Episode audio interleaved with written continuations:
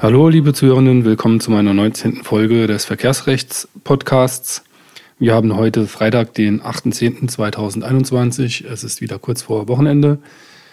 Thema oder vielmehr Themen des heutigen Podcastes werden zwei wichtige Gesetzesänderungen sein, die im kommenden Jahr, also mit Wirkung zum kommenden Jahr, zukommen. Das ist zum einen das Gesetz zur Regelung des Verkaufs von Sachen mit digitalen Elementen und andere Aspekte des Kaufvertrags, ein etwas sperriger Titel ähm, des Bundesgesetzgebers, äh, beschlossen im Juli, tritt in Kraft im Januar 2022, beruht auf der sogenannten Warenkaufrichtlinie äh, der EU, also Umsetzung europäisches Recht. Im Kern geht es da um Änderungen des äh, Kaufrechts, die sich verbraucherschützend auswirken. Zweites Thema werden die Neuerungen im Bußgeldkatalog sein, die ebenfalls im Januar 2022 wirksam werden, nachdem es da ja mit der Vorgängerfassung erhebliche Probleme gab. Ich hatte berichtet, fangen wir an mit der Warenkaufrichtlinie bzw. der Umsetzung ins nationale Recht durch eben das Gesetz zur Regelung des Verkaufs, bla bla bla. Also es geht da äh, äh, dabei darum, das deutsche Kaufrecht den europäischen Vorgaben anzupassen und unter anderem zusätzlich äh, diese Regelung des Verkaufs von Sachen mit digitalen Elementen da einzuführen, da die ja von zunehmender Bedeutung ist. Unter anderem natürlich für den Fahrzeugkauf, denn äh, die neueren Fahrzeuge, die werden alle unter das Thema Sache mit digitalen Elementen fallen. Der gesamte Gesetzestext im Bundesgesetzblatt, also die Veröffentlichung, ist auf meiner Homepage zu finden als PDF-Datei.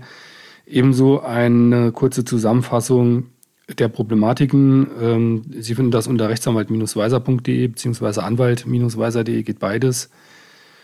Als äh, Blogbeitrag, was hat sich nun geändert? Ich betrachte das jetzt aus Sicht des Fahrzeugkaufs, denn es ist ja hier ein Verkehrsrecht-Podcast. Also nach bisher geltendem Recht gibt es ja auch die Begriffe subjektiver und objektiver Mangel beim äh, Kaufvertrag, wobei der subjektive Mangel eben darin liegt, dass die Kaufsache von einer Vereinbarung der Parteien einfach ausgedrückt, also des Käufers und des Verkäufers abweicht. Diese Kategorien subjektiver und objektiver Mangel bleiben auch erhalten. Bislang war es aber so, dass der subjektive Mangel oder eben die sogenannte Beschaffenheitsvereinbarung oder die Zusicherung da immer im Vordergrund stand, also das subjektive Element.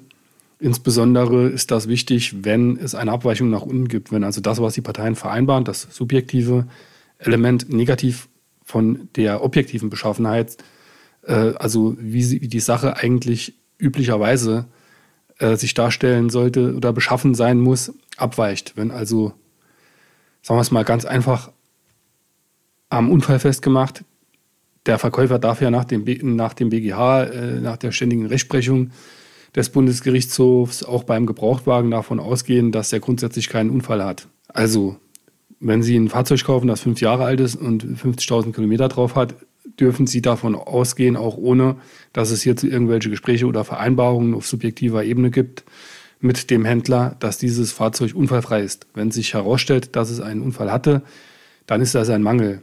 Nach bisher geltendem Recht gilt, wenn der Käufer und der Verkäufer eben nachweislich darüber gesprochen haben und das auch äh, Gegenstand des Kaufvertrags wurde, dass das Fahrzeug einen Unfall hatte, dann haben sie äh, keine Möglichkeit, da objektiv darauf noch Mängelrechte zu stützen. Also sie können nicht sagen, ja klar habe ich vereinbart, dass das ein äh, Unfall hatte, das äh, Fahrzeug, es war mir klar, ich wurde darauf hingewiesen, aber das weicht ja trotzdem objektiv von der üblichen Beschaffenheit eines Gebrauchtwagens in dem Alter halt ab.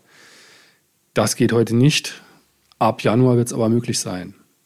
Das heißt, für Verträge, die ab dem 1. Januar 2022 geschlossen sind, gilt, dass äh, der objektive Mangelbegriff im Vordergrund steht. Das heißt, selbst wenn der Verkäufer sich darauf beruft, dass er irgendwas mit Ihnen vereinbart hat, Sie beispielsweise über Kratzer, über die äh, Unfalleigenschaften und so aufgeklärt hat, und selbst wenn er es in den Kaufvertrag reinschreibt, kann er sich nicht mehr darauf berufen, da objektiv ein mangelfreies, unfallfreies Fahrzeug in dem Sinne halt geschuldet ist.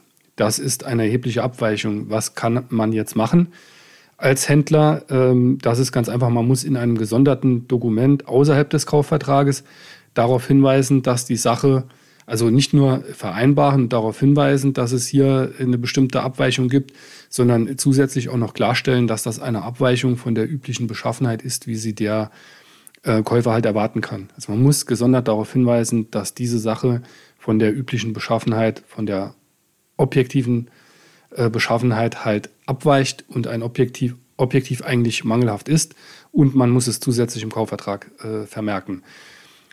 Das ähm, ist aus Verbrauchersicht sicher wünschenswert, denn äh, da werden sich ganz viele Baustellen erledigen, in denen es bisher darum ging, hat denn der Verkäufer den Käufer mündlich bzw. hat sein Verkaufspersonal da auf die Unfalleigenschaft hingewiesen. Äh, es ist auch nicht mehr so äh, leicht, die unterzujubeln. Auch das passiert ja in der Praxis, dass äh, der Mandant kommt und sagt, oh, der äh, Sachverständige hat da irgendwie drüber geguckt, äh, Lackdichte-Messung, da war ein Unfall dran, habe ich nicht gewusst. Und wenn er den Kaufvertrag dann vorlegt und seine Mängelrechte geltend machen will, da steht es irgendwo kleingedruckt drin. Fahrzeug ist nicht unfallfrei. Komfort. Äh, das wird in Zukunft halt nicht mehr gehen. Da ist jetzt äh, gesondert darauf hinzuweisen, auch darauf, dass diese Vereinbarung von der objektiven Beschaffenheit, die das Fahrzeug eigentlich haben muss, abweicht. Das ist also eine ganz wesentliche Änderung. Äh, dient natürlich faktisch dem Verbraucherschutz, wobei Europarecht ja kein Verbraucherschutzrecht ist, das wird auch falsch verstanden. Es geht ja um eine Vereinheitlichung des Marktes. Ne? Aber äh, es dient faktisch ganz stark dem Verbraucherschutz, also um Gebrauchtwagenkauf äh, stehen die Verbraucher dann äh, ab nächstem Jahr besser da. Auch in einem anderen Punkt werden sie besser dastehen und zwar erheblich besser. Und auch dieser Punkt ist sehr praxisrelevant. Da geht es um die Beweislastumkehr des Paragraphen 407, Entschuldigung, 477 BGB. Also äh, bisher gilt ja, wenn sich innerhalb des ersten halbes Jahres, halben Jahres seit Übergabe eines Fahrzeugs da ein Mangel zeigt und es reicht aus, wenn er sich innerhalb dieses ersten halbes, halben Jahres zeigt, dann wird vermutet, dass dieser Mangel schon vorhanden war, als der Käufer das Fahrzeug erhalten hat. Wie gesagt, diese Regelung gilt aber nur im Verbrauchsgüterkauf. Das gilt beim Kauf von Privat beim Händler. Also privat an privat gilt das nicht. Und auch zwischen Unternehmern äh, im Unternehmenskauf gilt die Regelung nicht. Das ist eine Verbrauchsgüterkaufsregelung. Das war bisher ein halbes Jahr schon ähm, für die Händler dramatisch genug weil daran der ein oder andere Prozess ganz gut auch scheitern kann, äh, beziehungsweise dadurch gewonnen werden kann, denn das ist immerhin eine äh, sehr relevante Frage. Äh, also erste Frage immer, die bleibt wie sie ist. Der Käufer muss beweisen, dass das Fahrzeug einen Mangel hat, so oder so. Und dann kam ihm bisher ein halbes Jahr lang, wenn sich innerhalb des ersten Halbjahres des Jahres dieser Mangel, diese Mangelerscheinung gezeigt hat, kam ihm diese Vermutung zugute, dass das von Anfang an schon, als er es erhalten hat, halt mangelhaft war. Diese, in Anführungszeichen, Frist wird jetzt erweitert auf ein volles Jahr. Da werden sich die Gebrauchtwagenhändler nicht besonders drüber freuen. Das wird noch entscheidende Bedeutungen für den einen oder anderen haben. Also ein volles Jahr lang, innerhalb äh, dessen sich der Mangel zeigen kann, wird vermutet, dass er schon von Anfang an bei Übergabe an den Käufer da war. Auch eine dem Verbraucher sehr entgegenkommende Vorschrift. Äh, sehr äh, lästig wird das dem Gebrauchtwagenhändler werden. Und dann gab es ja jahrelang jetzt Diskussionen äh, darüber, ist denn die Verkürzung der Gewährleistung beim Ge Gebrauchtwagenkauf auf ein Jahr zulässig oder ist sie das nicht? Mit widerstreitenden Entscheidungen des Europäischen Gerichtshofs und Nachfolgen des Bundesgerichtshofs. Und auch vom OLG Kaiserslautern habe ich da die Entscheidungen auf meiner Homepage damals veröffentlicht. Wer das mal recherchieren will, mag bitte auf die Homepage anwalt-weiser.de gehen, wer sich dafür interessiert. Und dann kann er einfach äh, Verkürzung der Gewährleistung googeln oder bei Google Verkürzung der Gewährleistung Rechtsanwalt Weiser, da finden Sie alle Beiträge, wie das so gelaufen ist nach der sogenannten fairen Schildentscheidung. Nun ist es klar, äh, was der BGH gesagt hat, allerdings schon vorher gesagt hat, äh, die Verkürzung der gesetzlichen Gewährleistung auf ein Jahr beim Gebrauchtwagenkauf, die ist möglich. In Zukunft aber ab dem 01.01.2022 wird die Verkürzung in einem gesonderten Dokument, ähnlich wie bei dieser Beschaffenheitsvereinbarung, äh, vermerkt werden müssen. Also es gibt ein besonderes Formerfordernis. Es reicht nicht aus, dafür das Kaufvertragsformular zu verwenden. Und es reicht auch nicht aus, wie das heute noch üblich ist, diese Verkürzung der Gewährleistung in den allgemeinen Verkaufsbedingungen, wie sie auch vom Zentralverband äh, vorgesehen sind, äh, zu vermerken. Da wird es also eine äh, gesonderte Belehrung auf einem gesonderten Dokument erfordern. Ähm, auch eine unheimlich wichtige Frist, diese Verkürzung der Gewährleistung auf ein äh, Jahr im Gebrauchtwagenkauf, gerade bei älteren Fahrzeugen, die ist oft streitentscheidend. Und dann äh, beschäftigt sich diese Gesetzesänderung noch mit dem Thema Waren mit digitalen Elementen, ganz klar Navigationssysteme etc.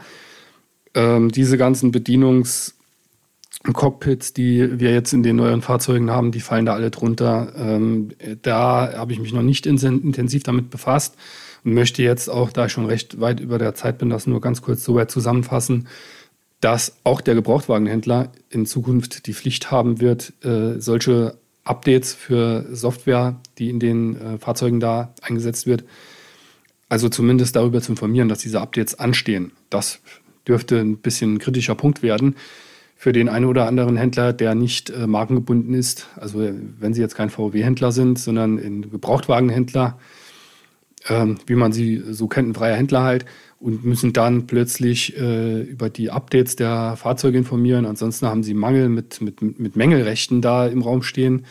Das wird schon höchst interessant, wie, wie man das umsetzt ähm, und, und wie die, äh, sage ich mal, Käufer oder vielmehr deren Anwälte dann darauf anspringen werden. Das wird man dann sehen, äh, welche Möglichkeiten sich dann auch daraus ergeben, wie man daraus Mängelrechte ableiten kann, vor allem welche, das wird man noch sehen. Aber jedenfalls ist mal die Pflicht da. Das Anstehen der Updates das löst eine Informationspflicht aus. Den zweiten Teil fasse ich jetzt mal kurz. Der ging sowieso durch alle Medien. Äh, der Bußgeldkatalog wird nun endlich geändert. Er wurde ja schon mal geändert, was dann aber unwirksam war wegen eines Verstoßes gegen das sogenannte Zitiergebot. Auch äh, wer sich dafür interessiert, äh, einfach googeln. Jetzt liegt es dem Bundesrat vor. Nein, er hat sogar beschlossen. Er hat es beschlossen. Äh, und zwar heute. Tatsächlich hat er es heute beschlossen. Ich dachte, es stünde nächste Woche an. Er hat es heute beschlossen. Ähm, es gibt einige Änderungen, insbesondere werden die Tempoverstöße wesentlich teurer. Die Fahr Fahrverbotsgrenzen hat man dann doch nicht angetastet. Da gab es ja einen Riesensturm. Äh, dagegen, die breite Öffentlichkeit wollte, dass das nicht angepasst wird. Die wurden ja drastisch äh, redu reduziert, also die Grenzen wurden runtergesetzt zu den Fahrverboten. Das kommt also nicht. Es wird nur alles teurer im Vergleich zu Europa aber immer noch günstig, meine ich. Nee, weiß ich, dass das so ist. Und äh, dann werden die Bußgelder für Falschparker, Halten in zweiter Reihe und so weiter, die werden äh, spürbar steigen. Auch die Fahrradfahrer äh, sollen stärker geschützt werden. Wer auf dem Fahrradweg parkt, soll in Zukunft 100 Euro äh, zahlen müssen. Und die Regelungen zur Bildung der Rettungsgasse bzw. Benutzung, unzulässigen natürlich Benutzung der Rettungsgasse, die werden nochmal erheblich verschärft. Wer in Zukunft keine Rettungsgasse bildet ab Januar 2022, der muss mit einem Fahrverbot rechnen. Das ist auch eine drastische Maßnahme. Da wird man mal sehen, wie die Rechtsprechung damit umgeht mit diesen Fällen. Äh, ist gut möglich, dass da einiges kommt.